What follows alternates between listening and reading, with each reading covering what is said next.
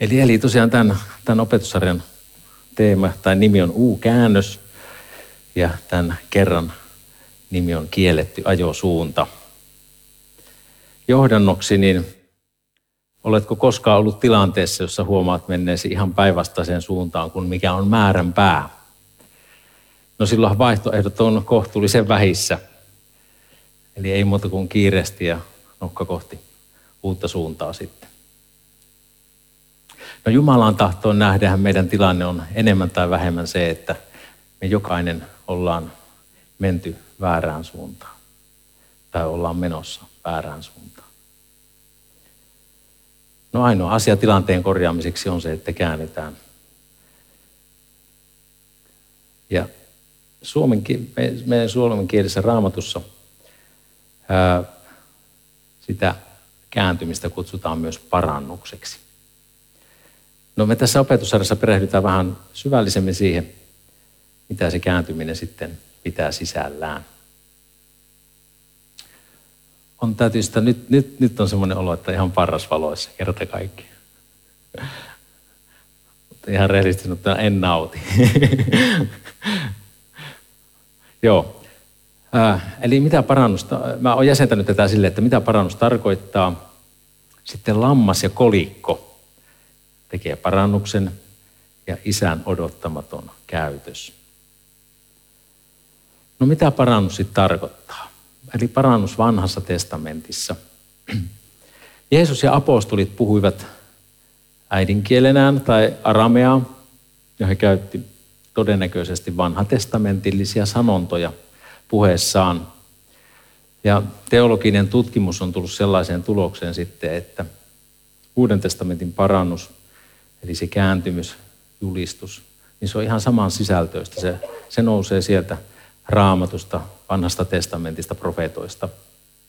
Ja siksi on hyvä tiedostaa, että minkälaista se julistus oli sitten siellä vanhan testamentin puolella. Ja vilkaistaan nyt sitten ihan yleisellä tasolla kahden profeetan sanomaa. Mutta Samuel sanoi koko Israelin heimolle näin. Jos te kaikista sydämestäni käännytte Herran puoleen, niin poistakaa keskuudestanne vieraat jumalat ja astartet ja kiinnittäkää sydämenne Herraan ja palvelkaa ainoastaan häntä. Niin hän pelastaa teidät filistealaisten käsistä. Niin he kokoontivat mispaan, ammensivat vettä ja vuodattivat sitä Herran eteen sekä paastosivat sen päivän ja he sanoivat siellä, me olemme tehneet syntiä Herraa vastaan. Ja Samuel jakoi israelaisille oikeutta Mispassa. Eli tuo on Israelin kansan historiassa sellainen ajankohta, että Jumalan arkki ja Jumalan palvelus Israelissa oli lievästi sanottuna retuperällä. Tilanne oli se, että sillä maassa oli paljon epäjumalan palvontaa ja nyt sitten Samuelin kehotuksesta kansa kääntyy pois epäjumalista ja siitä merkkinä israeliset sitten poisti epäjumalansa. Ja sitten parannusta oli osoittamassa myös se, että he paastosivat siellä. No tuo Samuelin julistuksen ydin ei ollut ainoastaan ulkonaisissa, ulkonaisessa elämän muuttamisessa. Siihen liittyy olennaisena osana sydämen kääntyminen Herran puoleen ja sydämen kiinnittäminen Herraan.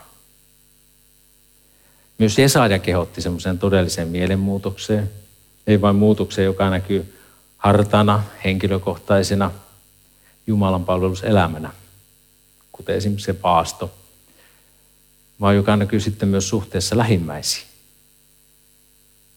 Tällainenko on se paasto, johon minä mielistyn, se päivä, jona ihminen kurittaa itseänsä. Jos kallistaa päänsä kuin kaisla ja makaa säkissä ja tuhassa, sitäkö sinä sanot paastoksia päiväksi, joka on Herralle otollinen? Eikö tämä ole paasto, johon minä mielistyn, että avaatte vääryyden siteet, irrotatte ikeen nuorat ja päästätte sorretut vapaiksi, että särjette kaikki ikeet? Eikö tämä, että taitat leipäsi isoavalle ja viet kurjat kulkijat huoneeseesi, kun näet alastoman, vaatetat hänet, etkä käy kätkeydy siltä, joka on omaa lihasi? Tuossa Jesajan julistuksessa niin ne parannuksen seuraukset, ne on hyvin konkreettisia. Mitä, Jumala antaa ymmärtää, minkälaisia asioita meidän elämässä tulisi näkyä tai ihmisen elämässä. Väärinkäytöksiin puuttuminen, sorrettujen puolustaminen, nälkäisten ruokkiminen, asunnottomalle avun antaminen, alastomien vaatettaminen. Näin konkreettisia asioita Jumala odotti näkevänsä parannuksen hedelmänä. No mitä hän voisi meille tänä kohtaa, tässä kohtaa tarkoittaa? Koskeeko ne meitä tänä päivänä? Kyllä ne varmasti koskee, koska ne sisältyy siihen Jeesuksen antamaan käskyynkin, että rakasta lähimmäistäsi niin kuin itseäsi. No myös tuosta tuon käskyn Jumalan, Jesajan välittämän Jumalan käskyn seurauksista, siitä on myös ole luvassa hyvää hedelmää, siunausta. Ja siitä sitten jatketaan tuossa saman luvun jakeessa 8 ja 12, joiden sisällön mä ihan luetteloimaisesti vapaasti tulkiten tässä nyt kerron. Eli se, että meidän suhde Jumalaan on kaikkien nähtävissä. Meidän haavat, vammat kasvavat nopeasti umpeen. Oikea mielisyys on nähtävissä meidän elämässä, valinnoissa. Meidän tekemiset koituu Jumalan kunniaksi. Me koetaan rukouksessa Jumalan läsnäolo. Ja pimeissä hetkissä, vaikeissakin tilanteissa me voidaan kokea se, että kuinka Jumala antaa niihin valoa. Me, voidaan, me koetaan myös Jumalan johdatusta. Ja hän ravitsee ja vahvistaa meitä luitamme myöten. Jälkeläisemmekin ovat niitä, jotka rakentavat Jumalan valtakuntaa ja toimivat yhteisön parhaaksi näin suuren siunauksen ja Jumala lupaa niille, jotka toimii niin kuin tuossa edellä lueteltiin. Semmoista, semmoista elämän, elämän siunausta, valintojen mukanaan tuomaan siunausta. No, yhteenvetona tuosta kaikesta. Tämä on hyvin semmoinen raapasu vaan, mutta sitä edellä käydystä mä sanoisin seuraavaa, että kun vanhan testamentin profeetat kehotti siis parannukseen, niin he tarkoitti sitä, että parannus on kääntymistä Jumalan yhteyteen. Se on palaamista Jumalan liitolle uskolliseksi. Se on kääntymistä pois synnistä. Se on kääntymistä pois luopumuksesta. Eli kääntymistä takaisin Jumalan yhteyteen, palaamista liitolle uskolliseksi. He tarkoitti myös synnistä pois kääntymistä ja siitä luopumuksesta. No sitten tätä vanhan testamentin taustaa vasten, niin meidän on helpompi ymmärtää se, mitä Jeesus ja apostolit tarkoitti parannuksen tekemiselle. Uudessa testamentissa tuosta kääntymisestä, niin siellä on parannuksen teosta. Siellä puhutaan lähi, parannuksen teosta puhuttaessa käytetään siellä kahta verbiä. Epistrefo, joka tarkoittaa kääntyä takaisin, palata kääntää, palauttaa jonkun luokse. Ja toinen verbi on sitten metanoia, joka on suomalaisessa raamatussa käännetty tehdä parannus. No sitten esimerkiksi Jeesuksen julistus Markuksen evankeliumissa, se kuuluu näin. Ja Jeesus sanoi, aika on täyttynyt ja Jumalan valtakunta on tullut lähelle. Tehkää parannus ja uskokaa evankeliumi. No tuossa kohtaa ymmärrettävämpää Suomea olisi se, että aika on täyttynyt ja Jumalan valtakunta on tullut lähelle. Muuttakaa mielenne, kääntykää ja uskokaa evankeliumi. No, Uudessa testamentissa parannusta tarkoittavat sanat, niin ne voidaan näin ollen ymmärtää paremmin sitten tuolta vanhan testamentin pohjalta. Ja kiteyttäen sitä parannusta ja mielenmuutosta mä kuvaisin seuraavalla lauseella. Jumalan aloitteesta ja voimasta – ihmisen suostumuksella hänen asemansa ja suhteensa Jumalaan eheytyy. Se on semmoinen kokonaisvaltainen asia, mikä tapahtuu ihmisen elämässä. Paavali vielä mainitsee, kuinka Kristuksen puolesta me siis olemme lähettiläitä ja Jumala kehottaa meidän kauttamme. Me pyydämme Kristuksen puolesta, antakaa sovittaa itsenne Jumalan kanssa. Eli kysymyksessä ei siis ole ihmisen oma yritys parantaa itseään, vaan suhteen muutos. No ketä tuo suhteen muutos sitten koskee? Siihen löytyy raamatusta hyvin lyhyt ja ytimekäs vastaus. Se on talletettu esimerkiksi Paavalin puheesta Ateenassa. Noita tietämättömyyden aikoja Jumala on sietänyt, mutta nyt hän tekee tiettäväksi, että kaikkien ihmisten kaikkialla on tehtävä parannus. Eli parannus koskee siis ihan jokaista ihmistä. Sinua ja minua, kaikkia herroja ja narreja, rikkaita ja köyhiä, nuoria ja vanhoja, terveitä sairaita, miehiä ja naisia, meikäläisiä ja heikäläisiä. Ja Jeesus julisti kääntymisen tärkeyttä. Taivasten valtakunta on tullut lähelle. Jumala on ojentautunut ihmisen puoleen ja Jumala on ottanut jo monta askelta ihmistä kohti, jotta siinä suhteessa ylipäätään voisi tapahtua muutos, jotta se yhteys ylipäätään voisi löytyä. Tutustutaan nyt sitten Jeesuksen kolmeen vertaukseen, jotka valottaa erityisesti niin sanottua kääntymys, kääntymis, kääntymysparannusta. Mä tarkoitan sillä sellaista parannusta, joka johtaa rikkoutuneen suhteen eheytymiseen. On olemassa myös muun kaltaista parannusta, josta voisi käyttää kenties nimitystä vaellusparannus. Ja se on semmoinen parannuksen muoto, joka koskee meitä päivittäin.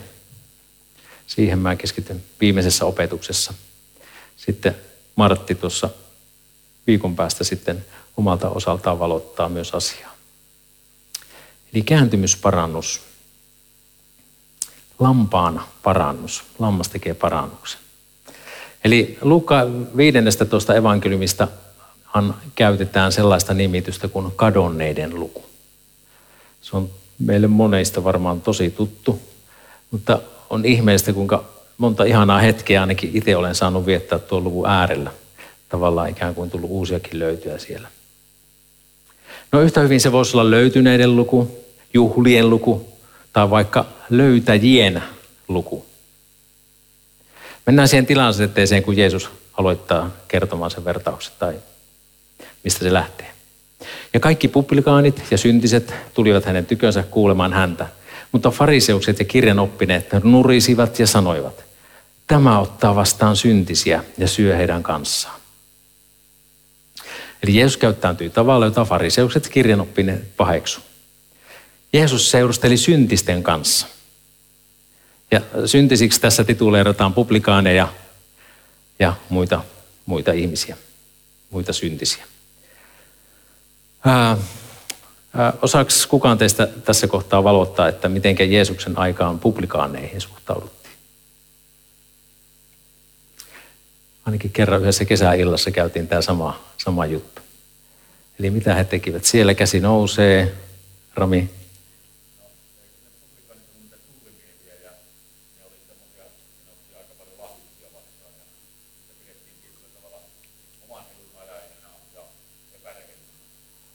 Kyllä, joo, varmasti näin. Ja mikä oli vielä yksi semmoinen, mikä voisi sanoa, että Martti.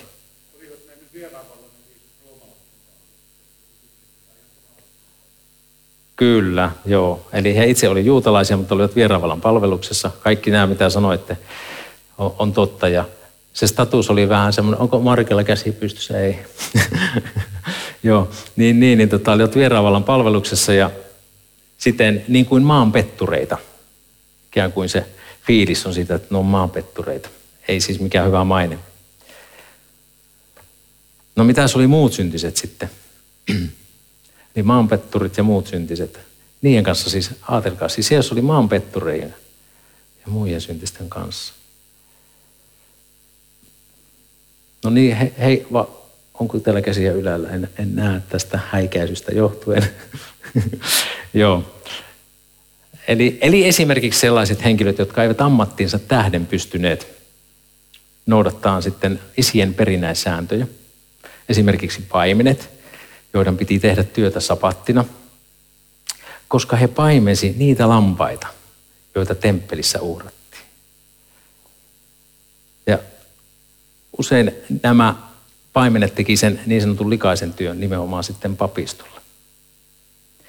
Tai sitten oli jotain muita tavan kansalaisia, jotka ei pesi käteensä ainoastaan kolme kertaa, kun tulivat kaupungilta kotiin ja rupesivat syömään. Näin korona-aikaan ihan esimerkillistä käytöstä. Mutta fariseukset pesikin seitsemän kertaa. Okei, fariseukset oli innokkaita maallikoita, ja he olivat perehtyneet tarkoin kirjoituksiin, Jumalan lain noudattamiseen, myöskin isien, isien perinnän sääntöihin, joita he halusivat noudattaa tarkasti. Ja hän antoi sellaisia käytännön ohjeita, miten niitä tulee noudattaa. Jos me etsittäisiin vastaavuutta tähän päivään, että mitä fariseukset on, niin niin, niin tiedättekö mitä? Mä uskallan väittää, että me tullaan aika lähelle niitä fariseuksia. Jeesus itsekin oli fariseus oikeastaan, mutta hänen lain tulkintansa meni paljon syvemmälle kuin useimmilla fariseuksilla. Eli kirjanoppineet olisi taas sitten niitä, jotka oli oppinut kirjoituksia. Ja heitä voisi verrata tämän päivän teologisen koulutuksen saanneisiin pappeihin tai teologian tohtoreihin. Mä en itse katso, katso itteni vielä, vaikka olen kolme vuotta sitä teologista opistoa käynyt sille etänä, niin mä en vielä katso, että mulla on täyttä koulutusta tähän, niin en vielä lukenut kirjaoppineisiin. Tämä on semmoinen opiskeleva kirja oppinut Okei, fariseukset kirjaoppineet ajattelivat, että ensin ihmisen pitää tulla hyväksi, jotta Jumala hyväksyisi hänet.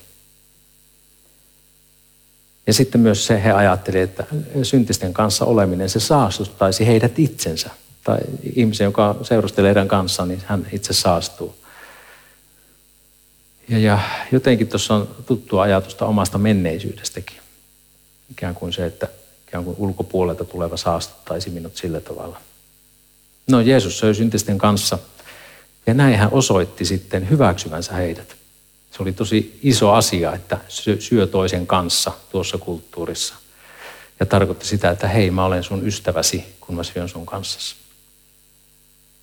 No sitten noilla seuraavalla kolmella vertauksella Jeesus sitten valottaa, miksi hän syö näiden publikaanien ja syntisten kanssa, ikään kuin vastatakseen siihen pahennukseen, että miten sä noin teet.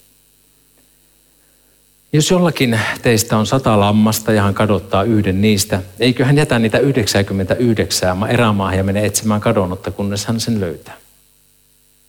Löydettyön hän panee sen hartioillensa ja kun hän tulee kotiin, kutsuu hän kokoon ystävänsä ja naapurinsa ja sanoo heille, iloitkaa minun kanssani, sillä minä löysin lampaan, joka oli kadonnut.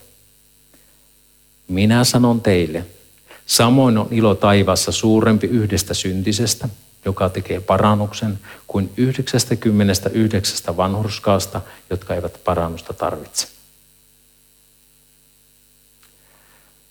Näissä Jeesuksen vertauksissa on joitakin sellaisia asioita, jotka ei luonnostaan aukene meille, toisin kuin niille kuulijoille, jotka häntä kuunteli siellä. Eli vähän sama asia, kun mä puhuisin koko ikänsä tropiikissa asuneille siitä, että miten mä ennen talvella ennen töihin lähtöä aamulla mä kolaan pihan, lumet pihalta. Se olisi varmaan ihan pihalla, että mitä hän tuokin tarkoittaa. No, eli paimen lähti etsimään yhtä lammasta, jättäen toiset lampaat toisen paimenen hoitoon hylkäämättä heitä. Ää, mistä me tiedetään, että paimeni oli enemmän kuin yksi? Siksi, koska se oli maan tapa sen kokoiselle laumalle, sadan lampaa lauma. No miten sitten lammas käyttäytyy, kun se joutuu erämaahan tai eksyksiin laumasta? Lähteekö se etsimään laumaansa? Ei se lähde. Se on ihan pallo hukassa. Se on myös hukassa itseltään, koska se, se identiteetti on siinä, että se on osa sitä laumaa. Ja sitten kun ei enää laumaa ole, niin se on ihan hukasta, mikä kuka missä, mitä milloin tapahtuu. Ja se lammas menee täysin sekaisin. Se menee koko kiven tai puun juurelle hakemaan suojaa. Sillä menee pelko niin sanotusti jalkoihin, niin että se ei pysty enää liikkumaan ollenkaan. Mulle itselle muuten tuo, tuo tunne siitä, että pelko menee jalkoihin. Onko joku muuten kokenut sellaista tunnetta joskus? Eli tulee semmoinen olo, että pitäisi liikkua, mutta ei pysty, ei pysty. Mä en elävästä elämästä muista sellaista tilannetta, mutta unesta mä muista monta kertaa on käynyt sillä lailla, että joku hirveä hirviö tai joku vastaava tulee kaatuu päälle ja pitäisi lähteä, mutta ei pysty, ei pysty. Se on tosi epämiellyttävä se fiilis. No okei, lampalla ei ole siis mitään toivoa siitä, että se pystyisi omi avuin palaamaan laumaansa. Ainoa, mitä se lammas pystyy tekemään, niin on se huutaa apua. Ei näin, vaan sanoo, että Mää!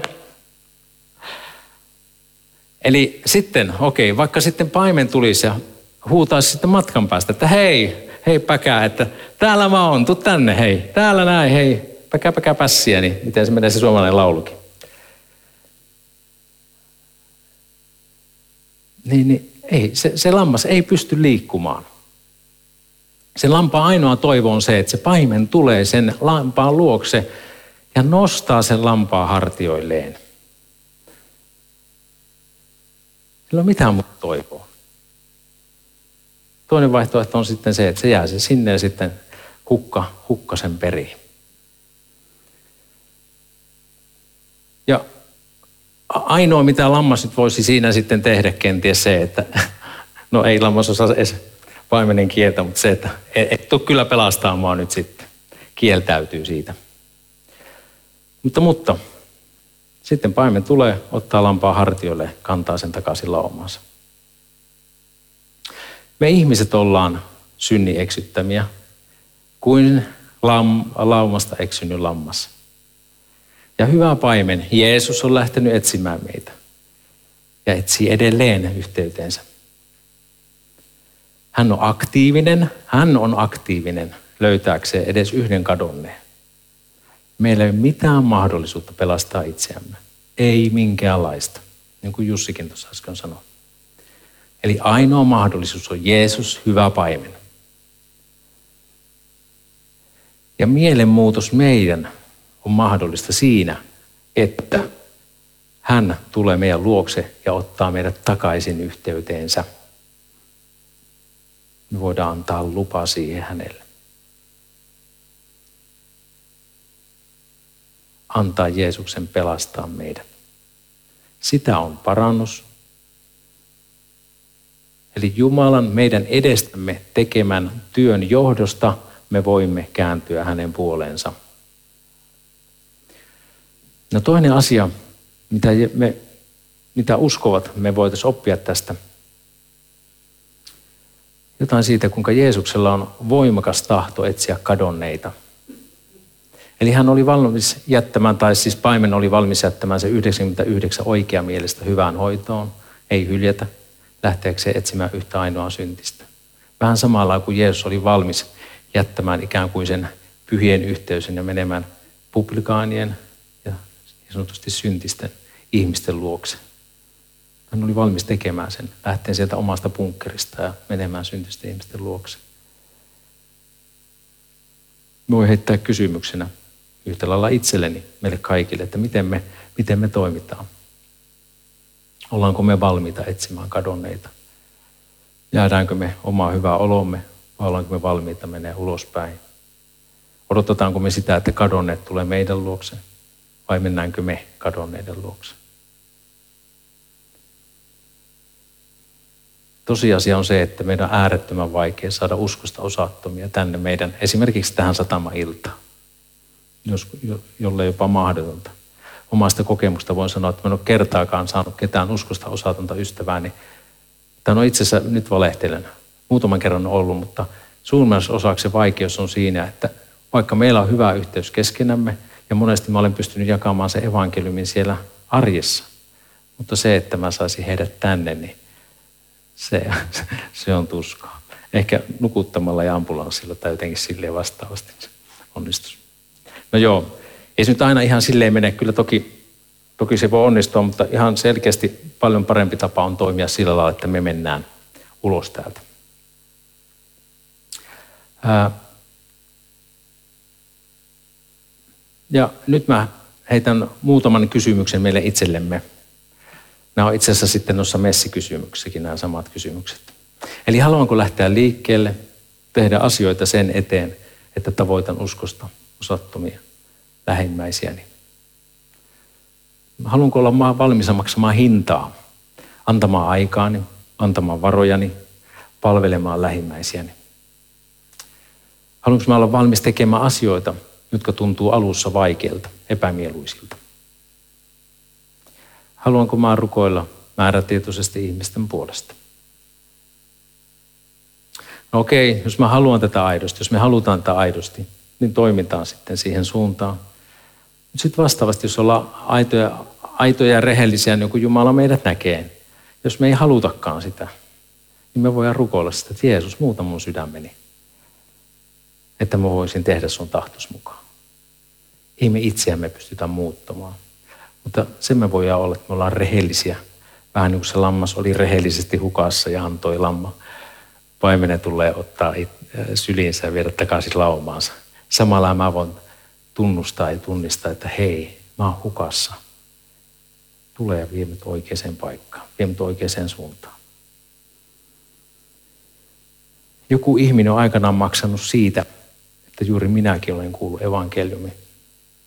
Minun kohdalla se oli ainakin tunnistan, voi olla, on siis paljon muitakin tietysti sukupolvien ketjussa, mutta jos mä ajattelen siitä tästä lähihistoriasta, mun kohdalla oli mummo, joka rukoili erityisesti meidän perheen puolesta.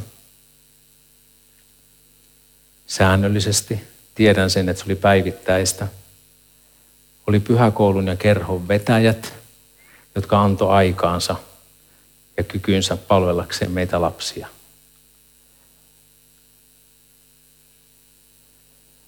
Eli Jumala ottaa työtoverikseen meitä ihmisiä pelastaakseen toisia ihmisiä. Jos me vaan ollaan valmiita antaa itsemme hänen käyttöönsä. Hän kyllä varustaa ja vahvistaa meitä siinä tehtävässä. Sitä se ei tarkoita, että se tuntuu hirveän helpolta lähteä liikkeelle, mutta kun me mennään eteenpäin, niin se on ihan hyvä tie. No toisessa vertauksessa Jeesus kertoo, kuinka sitten kolikko tekee parannuksen. Lammas teki parannuksen, seuraavaksi kolikko tekee parannuksen. Tahi, jos jollakin naisilla on kymmenen hopea rahaa ja hän kadottaa yhden niistä, eikö hän sytytä lamppua ja lakaise huonetta ja etsi visusti, kunnes hän se löytää. Ja löydettyään hän kutsuu kokoon ystävättärensä ja naapurin naiset ja sanoo, iloitkaa minun kanssani, sillä minä löysin rahan, jonka olin kadottanut. Niin myös, sanon minä teille, on ilo Jumalan enkeleillä yhdestä syntisestä, joka tekee parannuksen. Eli tässäkin löytäjä on se aktiivinen osapuoli. Kolikko tuli löydetyksi. Jeesus etsi ja tuli etsimään syntistä ihmistä ja haluaa löytää hänet. Ja kun löytää, niin siitä on suuri ilo taivaassa.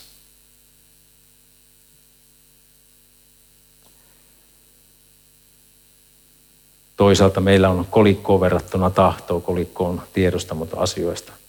Mutta kuitenkin se meidän puolelta se, että annanko, annanko luvan. No sitten vielä kolmas osio, isän odottamaton käytös. Se on tämä niin sanottu tuhlaipoika-vertaus, jonka fokukseen mä tässä kohtaa nostan nyt niin kuin isänä, isän käytöksen, ei niin paljon poikaa kohtaa. Ja mä luulenkin, että yksi tämän kertomuksen tarkoitus ei ole niinkään korottaa sitä pojan elämää, vaan enemmänkin sitä, miten isä käyttäytyy poikaa kohtaan.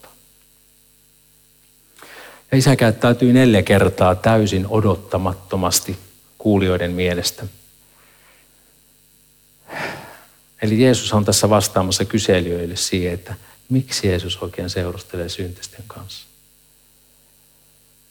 Se kertomus on niin tuttu, että ajan voittamiseksi mä en lue sitä raamatusta. Mä koitan kuvailla sitä niin kuin Jeesuksen kuulijat sen todennäköisesti ymmärsivät.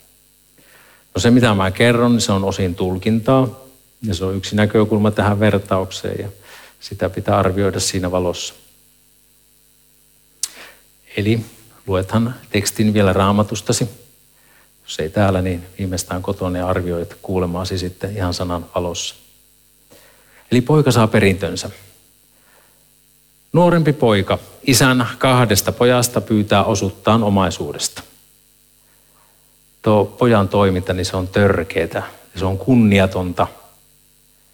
Sama kuin lapsessa sanoisi sinulle, että kuole pian pois, että mä perin sun rahasi. Tuon ajantavan mukaan niin poika olisi ajettu ulos perheestä varmasti saamatta yhtään mitään. No se, missä isän käytös eroaa tässä on se, että hän ei ajakkaan poikaa pois, vaan antaakin pojalle hänen omaisuutensa.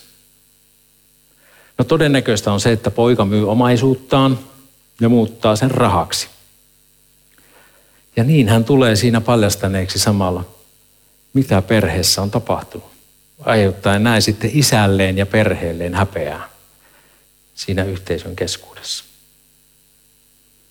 Eli isä siis antaa omaisuuttaan pojalle, vaikka poika on häpäissyt häntä ja tuottaa näin häpeää myös sitten perheelle. Poja on muutettava pois, koska tuollaista käytöstä yhteisö ei voi hyväksyä. Se on, se on jo yksi syy siihen pois muuttamiseen. Voihan siinä olla pojalla ihan muutkin intressit. No, poika viettää aikaa pakaunainen parissa, viettää jumalatonta elämää. Hän menettää varansa ja joutuu sitten todella sikamaiseen ja saastaiseen työhön. Sikoja paimentamaan. Ja hän siis paimentaa juutalaisille saastaisia eläimiä. Ja sitten tekee yhteistyötä vielä pakana kansalaisen alaisuudessa. On siis pakanan töissä. Se on kaikin puolin nöyryytys ja häpeä. Ja tuon kaltaisen ihmisen kanssa ei enää kukaan seurustelisi. Kukaan tosi juutalainen. Ei edes isä. No sitten poika rupeaa laskiskelemaan mielessään ja nälissään mahdollisuuksia päästä tienaamaan ja maksamaan sen mokansa. Ja niin hän päättää palata isänsä luokse. Hän päättää, että hän tunnustaa mokansa ja pyytää töitä isältään.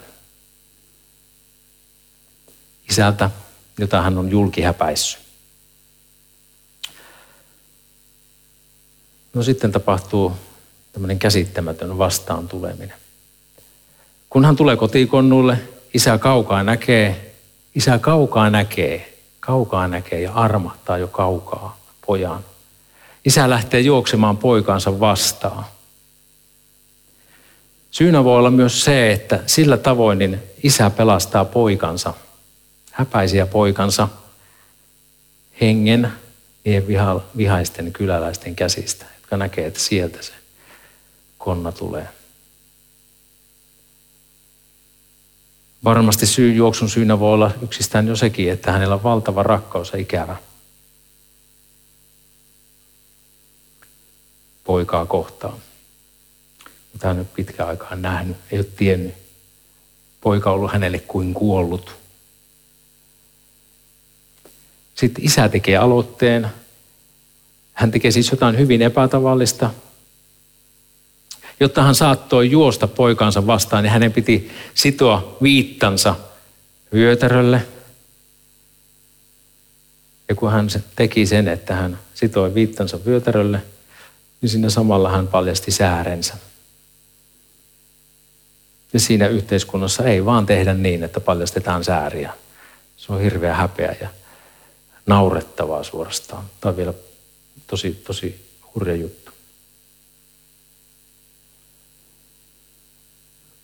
Eli isä saattoi itsensä nauru ja häpeänalaiseksi poikansa tähden.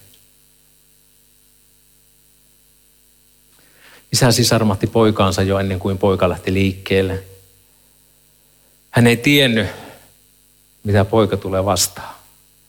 Vastaamaan hänen vastaantulonsa. Hän syleilee häpäisiänsä, tuhlaa ja poikaa. Isä halaa poikaa suutelee häntä hellästi. Se kohtaaminen, se sulattaa pojan sydämen. Poika tajuaa sitten, että mitä kaikkea isä on valmis tekemään, mitä on tehnyt hänen hyväkseen. Isä on alentanut itsensä julkisesti pelastaakseen hänet. Ja poika ei enää koitakaan ansaita asemansa isä edessä. Ei hän kysy enää isälle töihin, hän vain toteaa, että isä, mä olen tehnyt syntiä taivasta vastaan ja sun edessäsi. Eikä mä enää ansaitse, että sä kutsut mua pojaksesi. Mitä isä vastaa tähän?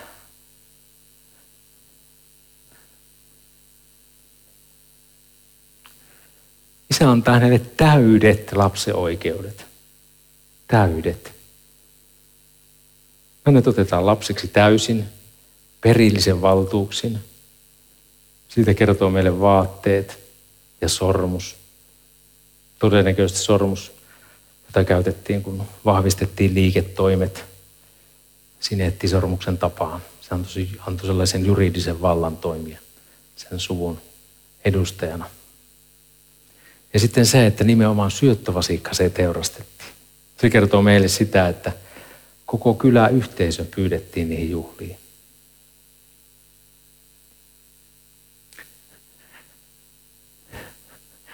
Miten tämä on niin murtava teki? Ajattele, ää, se lapseksi ottaminen, se ei ole semmoinen salas, että, että no koitetaan nyt jotenkin vähän tämä, hoitaa tämä juttu. Vaan ei, se pojan arvon palauttaminen, se oli julkinen, se oli kaikille ilmeinen. Ja isä antoi täyden tukensa ja täydellisen hyväksynnän pojalleen kaikkien syytteiden edessä.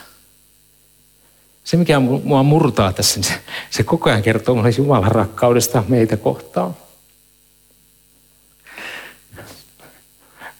Kuinka paljon Jumala, Jeesus nöyryytti itseään. Kuinka paljon hän oli valmis kärsimään meidän tähden. Kuinka hän oli valmis maksamaan niin kuin tosi kova hinnan siitä, että me voitaisiin päästä takaisin yhteyteen. Ja sitten me saadaan ihan täydet lapsen valtuudet. Ei tarvitse kysellä Jumalalle töihin enää. Ja sitten mä saan ne valtuudet, mä saan sineettisormuksen sormeen, me saadaan sineettisormus sormeen. Me saadaan Jumalan valtakunnan valtuudet, jolla me voidaan asioida hänen valtakunnassaan. Se on ihan käsittämätön armo. Ja se on meitä kohtaan me voidaan saada kokea se omaksemme tänä päivänä. Me saadaan omistaa se itsellemme tänä päivänä.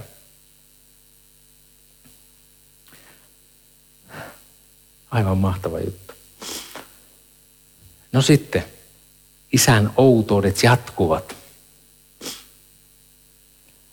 Eli vanhempi poika oli elänyt isänsä luona, mutta hän ei ollut itse asiassa sydämessä yhtään sen lähempänä kuin se nuorempikaan poika tai nuorempi veli. Siinä vaiheessa, kun vanhempi veli kieltäytyy tulemasta niihin juhliin, niin hän oikeastaan nöyryttää isänsä kenties vielä rajummin kuin nuorempi veli. Siinä kaikkien juhlien, juhlioiden läsnä ollessa käy ilmeiseksi se, että – poika ei, ei tottele isänsä, ei tule sinne juhliin. Jälleen isä olisi voinut aatetta kerta kaikkia noita jullikoita. Aja, aja pois. Mitä, et sulla ei enää mitään osaa tänne. Ei, ei, niin kuin, mitä, mitä sä niin kuin yrität? Taas se, että, että jos et sä nyt kiireesti peru puheita.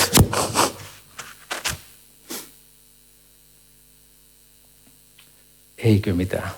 Isä ei lähetä edes palvelijaansa sinne, että palvelija sanoo että hei, että koita käydä suostuttelemaan nyt, että saataisiin tämä homma niin hoidettua sitten ainakin se tiedä. Ei. Taas isä julkisesti menee sinne pojan luokse. Hän itse menee. Hän itse nöyrtyy, menee ja kertoo pojalle. Pyytää, että hei, tule nyt, että sun nuorempi veli, hän oli kuollut nyt hän on noussut, nyt on herännyt henkiin. Nyt hän elää, juhlitaan sitä. Vanhempi poika ajattelee, että kun hän, hän on, vanhempi poika, pojan identiteetti on sellainen orja-identiteetti, hän on, hän on orjana täällä talossa. Kuitenkin hän oli siellä isän kodissa. Sitten isä sanoi, että hei, että kaikki mikä on minun omani on sinun. Eli siis vaikka vanhempi poika omisti kaiken, hän oli mielessään kuin orja. Voin kuinka se on niin helposti totta meillekin. Me ollaan isän talossa. Me ollaan hänen lapsiaan, mutta me käyttäydytään kuin orjat. Me tehdään ikään kuin orjan työtä. Me ei omisteta itsellemme sitä aaretta, niitä lahjoja, mitkä meillä on annettu.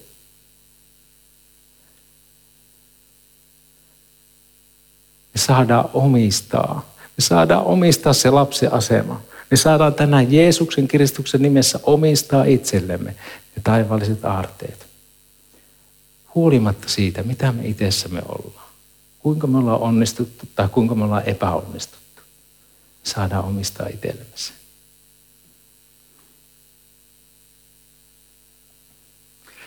Jumalan rakkaus on sinnikästä, se on luokseen vetävää. Isä rakastaa meitä. Hän on nöyrtynyt ja hän nöyryttää itsensä monta kertaa. Tänäkin päivänä, kuinka me mekin, tai saatika moni ihminen, joka ei vähät veisaa Jumalasta, julki häpäisee häntä. Siitä huolimatta. Isä ei vastaa samalla mitalla takaisin. Hän kutsuu armossaan. Hei, sä voit kääntyä. Vaikka sä olisit elämässäsi kuinka häpässy Jumala. Vaikka sä olisit elänyt kuinka jumalattomasti tahansa. Niin että, niin, että sua iljettää sun oma elämäsi. Iljettää kaikki sun omat tekosi. Saat tietää ja tiedä se, että Isä Jumala, hän rakkaudessa haluaa pitää sua puoleensa.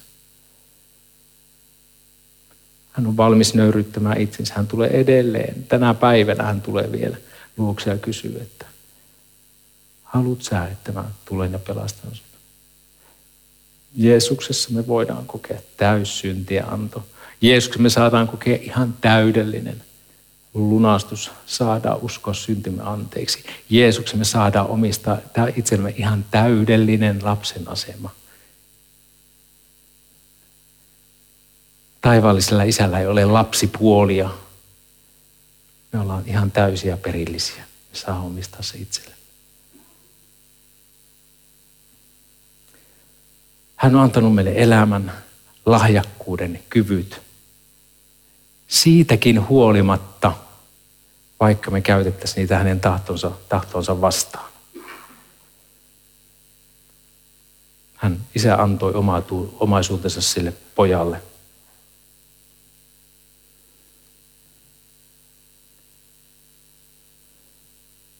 Samoin kuin isä juoksi poikansa vastaan pelastaakseen hänet vihaisilta yhteisön jäseniltä, kuolemallaan Jeesus avasi meille pääsyn taivaaseen isän täysvaltaiseksi periseksi, osalliseksi hänen lupauksistaan.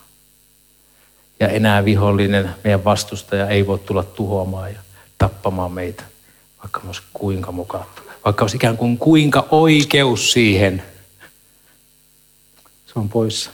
Isä juoksee meitä vastaan.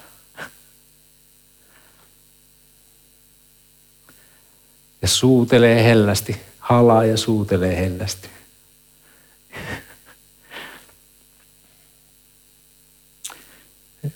Herra on tehnyt lukemattoman määrän asioita, ottanut askeleita meitä ihmisiä kohti, saattaakseen meidät takaisin isäyhteyteen. Tällainen taivaallinen isä meillä on. Tätä on kääntymys, parannus. Mä saan antaa Jumalan pelastaa minut. Se on hänestä, se ei ole meistä. Se on suurta armoa. Ja isä kutsuu sinua ja minua parannukseen, kääntymykseen.